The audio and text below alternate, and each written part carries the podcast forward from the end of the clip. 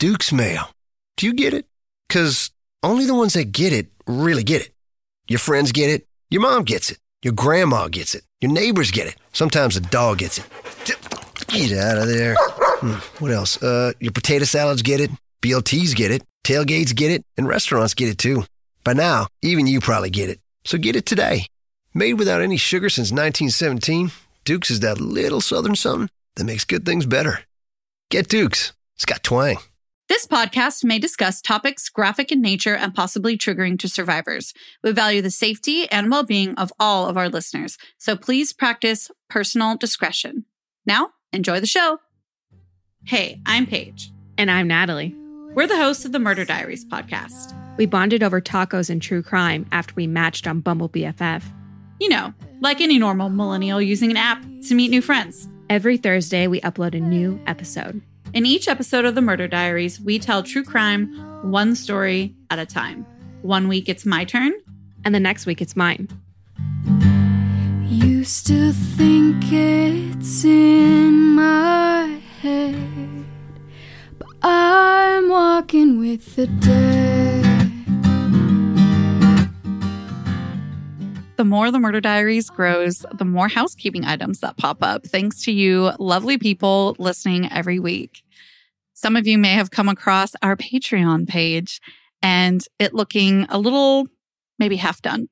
And that's true. We're working really hard on it. So that will be coming August 1st. So if you've seen it and been like, what is this? They have a Patreon. It's a little bit still yet to come. If you want to support the podcast, but you're not really looking for subscription style support, you can head over to buymeacoffee.com slash mdiariespod and place a one-time support there. Thank you everybody who has supported already there. We love you all. Now today's story is about Sage Smith. Sage was a teenager on the path of self-discovery when she went missing in November 2012. She left her apartment in Charlottesville, Virginia and headed down to Main Street. She even stopped to talk to her stepsister along the way.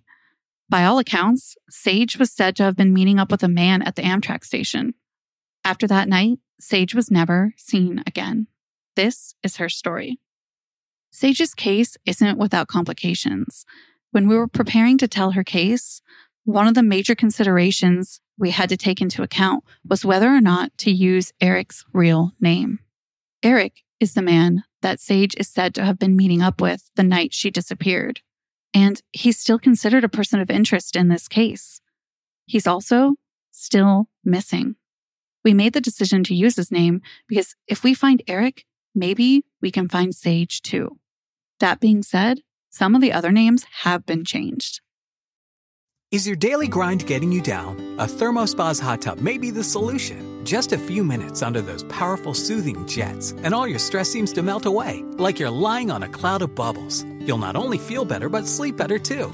Call 877 861 4672 now, and for a limited time, save $1,250. Call 877 861 4672 or visit thermospas.com to schedule a free on site assessment. Is your daily grind getting you down? A Thermospa's hot tub may be the solution. Just a few minutes under those powerful soothing jets, and all your stress seems to melt away, like you're lying on a cloud of bubbles. You'll not only feel better, but sleep better too. Call 877 861 4672 now, and for a limited time, save $1,250. Call 877 861 4672 or visit thermospas.com to schedule a free on site assessment. Sage was born December 13th, 1992, to parents Latasha and Dean. Soon after she was born, her parents split up and both would marry new partners. With that, Sage's family now grew, adding step parents and step siblings. Despite having quite the family unit between her parents' respective homes, Sage lived with her paternal grandmother, known in their Charlottesville, Virginia community as Miss Cookie. Miss Cookie and Sage were extremely close and very bonded. Miss Cookie says of their relationship, quote, Sage was very special to me. We had a very special bond, end quote. Miss Cookie was also the very first family member that Sage came out as gay to. Miss Cookie talks about the day that Sage told her, quote, Grandma, I'm gay. To which Miss Cookie responded, quote, You're not telling me nothing I didn't already know, end quote. Eventually, sometime after the age of 12, Sage moved back in with her mom, but was later placed in foster care. This is also around the time that Sage began coming to her own in her gender identity. She was living a more gender fluid life. Some friends and family used different pronouns, and some resources on this case do as well. Her mom said, quote, I don't feel like she ever had a preference of what she was, end quote. Sage's sister echoes saying, quote, Sage wasn't a person with labels. She was very fluid. Sometimes she would, you know, have her wigs on and, you know, dresses and skirts. And then sometimes she was wearing a whole suit, end quote. Her best friend and roommate, who we will call Jennifer, says, quote, Sage was more of a, I'm just going to be who I feel like I am. Basically, however Sage felt, that's how Sage would dress. For this episode, we'll be using she, her as Sage's pronouns, as you can already tell, because on November 9th, 2012, Sage wrote in a Facebook post, quote, I'm a girl now, hashtag respected, end quote. She had also changed her gender to female on her Facebook profile. So again, for those reasons, we'll be using the name Sage as well as she, her pronouns. Sage was so much more than her gender identity, though. Miss Cookie told NBC, quote, she was the type of person who everyone was friends with, end quote.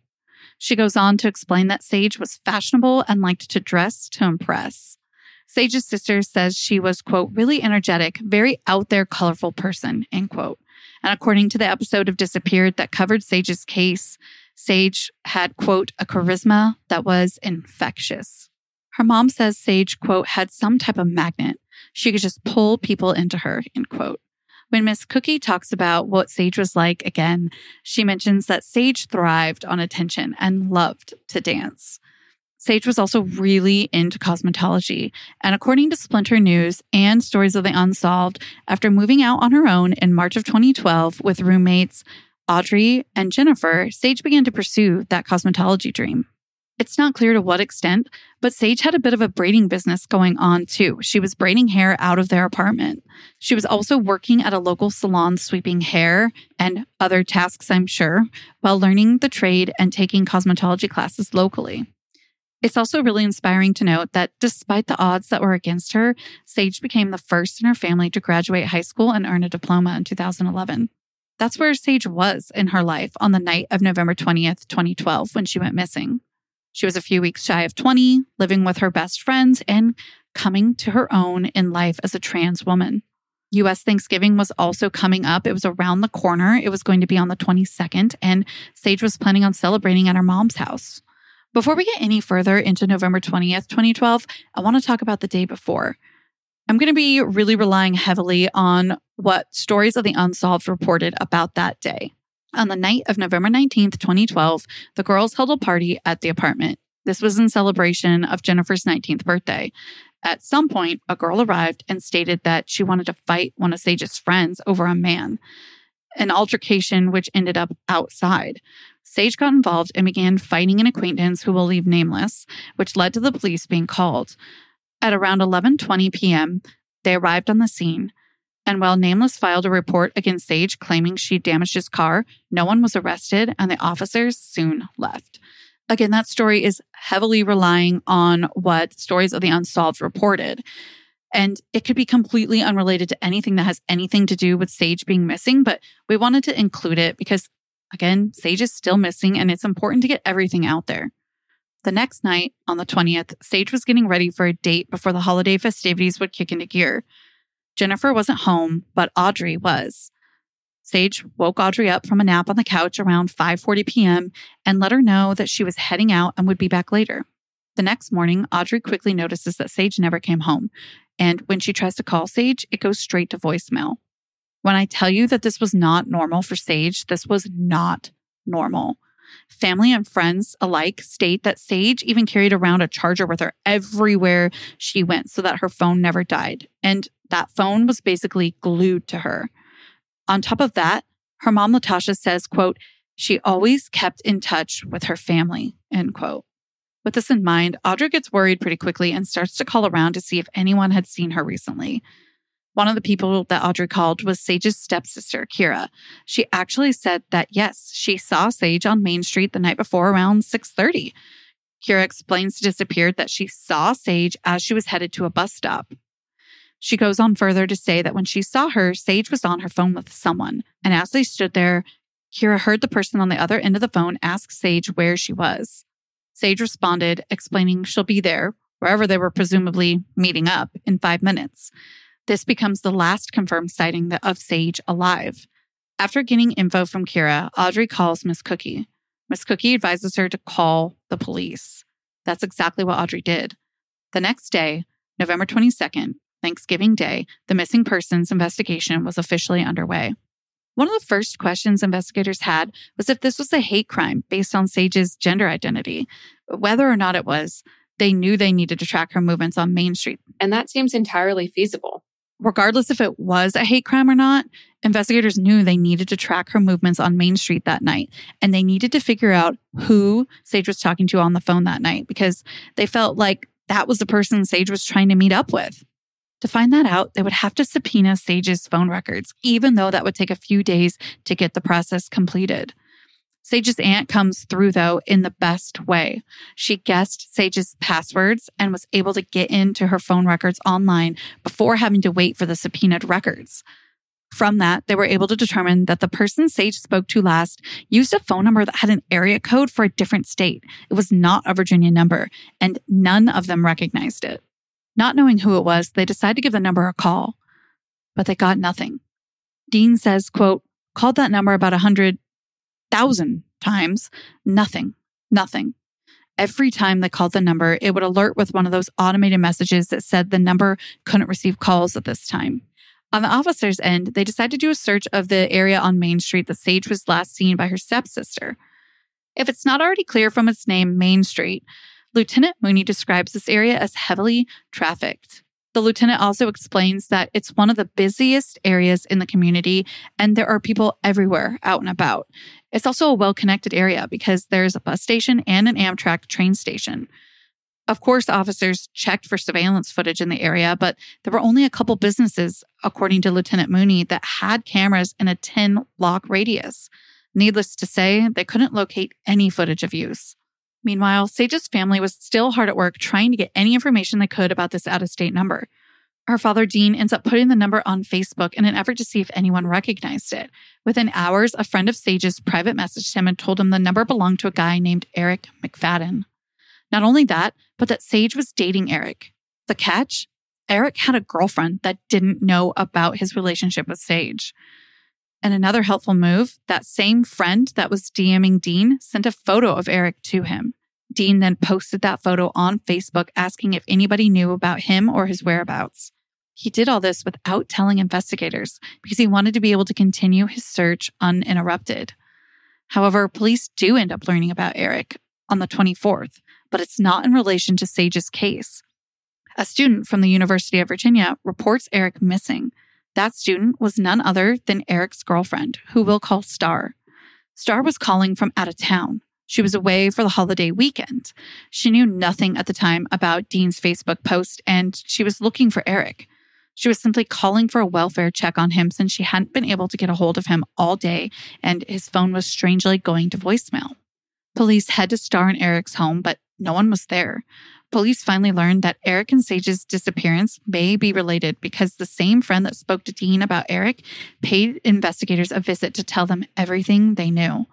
The police quickly moved forward with going public using press releases and posters that depicted Eric and Sage, labeling Eric as a person of interest and requesting any information that may locate him and or Sage. We know that Eric hadn't spoken with Star, but he also hadn't shown up for work. This was fishy to investigators. As Detective Wright Settles puts it, quote, the fact that he ran makes it seem that he's likely a suspect. Because why would you run unless you did this? End quote. Detectives got permission to search Star and Eric's home. They took Eric's computer and searched for anything that might place Sage in the apartment. Most noteworthy, they find a receipt dated November 22nd from a CVS in Charlottesville this receipt is dated two days after Sage went missing, which means he didn't skip town the same day that Sage went missing. But it does mean that he went missing the same day Sage's dad posted the picture on Facebook. Detective Wrights poses the following question Did Eric run because he did something to Sage, or did he run because he was outed as having a relationship with a trans woman on Facebook when Dean made his post? Investigators got footage from the CVS and it matches the receipt. You can see Eric walking into CVS around 6:08 p.m. on the 22nd. Despite the cloud of doubt that was now cast over any guilt that Eric may have, given that he didn't run immediately after Sage's disappearance, investigators still dove in deeper on Eric. To find out more about Eric and maybe more about Eric and Sage's relationship, they interview none less than the best friend and roommates, Jennifer and Audrey. Audrey says she only met Eric once in a fleeting moment with Sage. Jennifer says, quote, Sage never talked about Eric at all to me. Majority of the people I thought Sage knew, I thought I knew, end quote. When the subpoenaed phone records finally arrive, it assisted further in looking into Eric and Sage. The records confirm what was believed. Eric was the last person to speak to Sage. The records showed that he spoke with her at 6:36 p.m. on the 20th. The subpoena records also included Sage's text messages, so it gave detectives an opportunity to read her messages with Eric. Those messages showed a story that Eric and Sage were supposed to meet up on the night of the 20th. Sage was maybe running a bit behind and then maybe never showed, ending with Eric saying, quote, bye, you stood me up, end quote. Detective Wright Settle told Disappeared, quote, it was clear based on the text messages that they did not meet up, end quote. Eric was under suspicion though because he too was missing and investigators couldn't speak to him to clear his name. Then on November 27th, a call came in to the sergeant. The person on the other end claimed to be Eric. They tell the sergeant that they had nothing to do with Sage's disappearance. The caller goes on to say that he's in New York City and he left Charlottesville because he wanted to be in New York and him leaving had nothing to do with Sage's disappearance. They go on further to confirm that he and Sage did have plans to meet up in front of the Amtrak station on the night of the 20th, just like the phone records reported. They echo the phone records again, saying Sage never showed up. What was also confirmed by this caller, who we have no other choice but to believe it was Eric, was that Eric did have a relationship with Sage that was intimate. With all of this information having been given from this caller, they asked them, please come home to Charlottesville. We would like to talk to you. And they agree. And they go so far as to tell investigators when their bus would arrive. When talking about this phone call, Lieutenant Mooney says that the explanation of why Eric was in New York was, quote, suspicious. What's even more suspicious, though, is that Eric never arrived. He never got on that bus he told them he was getting on back to Virginia. Star tells investigators three days later about an email she receives from Eric. This email tells Eric's side of the story as to what happened on November 20th. What's concerning about it, though, is that it's the exact opposite of what investigators have gathered. The email states that Eric did meet up with Sage that night, and when they were walking, they came across some other people.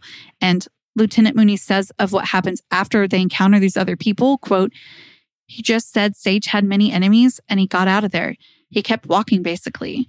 That suggested to me he was in fear of whoever he saw, end quote. The email goes on to claim that Sage had been blackmailing him because his girlfriend and the community didn't know that he was gay. I want to make it crystal clear and remind you that the claims in this email about Sage blackmailing him and the happenings on the night Sage went missing have not been substantiated. Even Lieutenant Mooney says, quote, it's hard to discern what, if any of this is the truth at all. What we do know is that he's left town and Sage Smith is nowhere to be found, end quote. With his story's inconsistencies and failure to return home, the investigators advanced their efforts. They got a warrant to search deeper into his computer as well as his personal email, bank, and social media accounts. They don't find much of anything though. So they turn to Sage's social media accounts. That's when they find that she had contact with a lot of men who were keeping their interest in trans women quiet. They believe that this could have definitely put her more in harm's way. An example of how this can and may have put Sage a little more in harm's way is that a few months before she disappeared, one of the guys Sage had been seeing on the down low had a girlfriend, and she found emails between this guy and Sage. The guy got upset and blamed Sage for the girlfriend finding out. This guy ends up attacking Sage randomly as she walked home.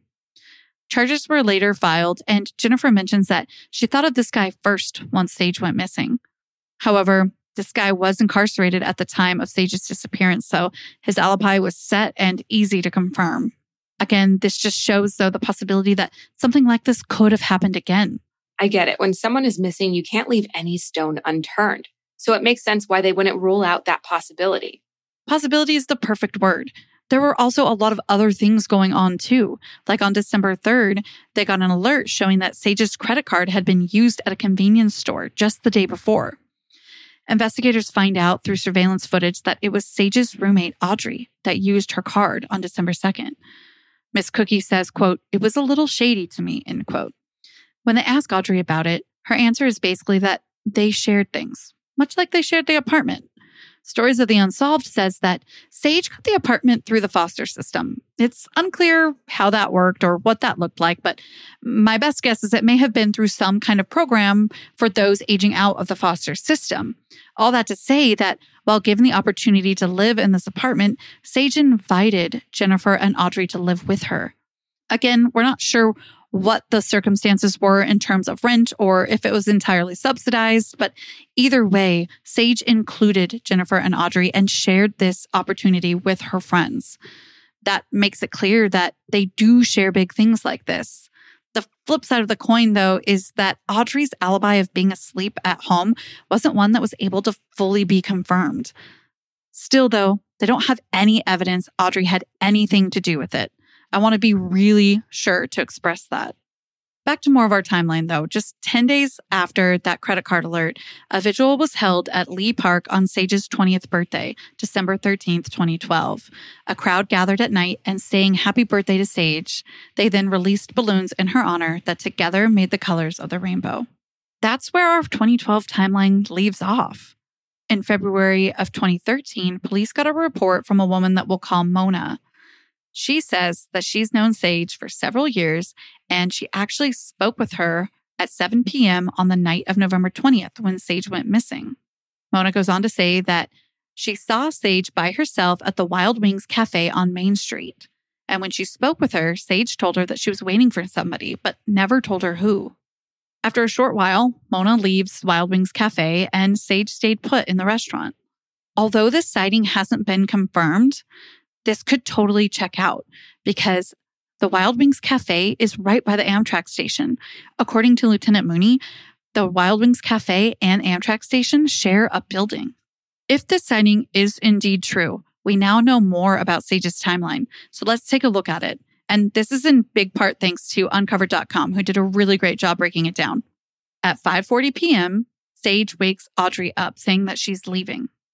At 6:12 p.m., Eric texts Sage saying, quote, I'm standing here. Where are you?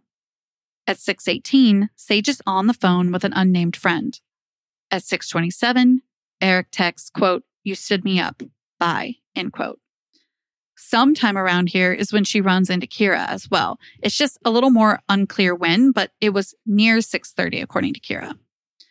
At 6:37, Sage texts Eric, quote, I was on a call with a friend. See you soon, end quote. Then at 7 p.m., we have the unconfirmed sighting from Mona at the Wild Wings Cafe.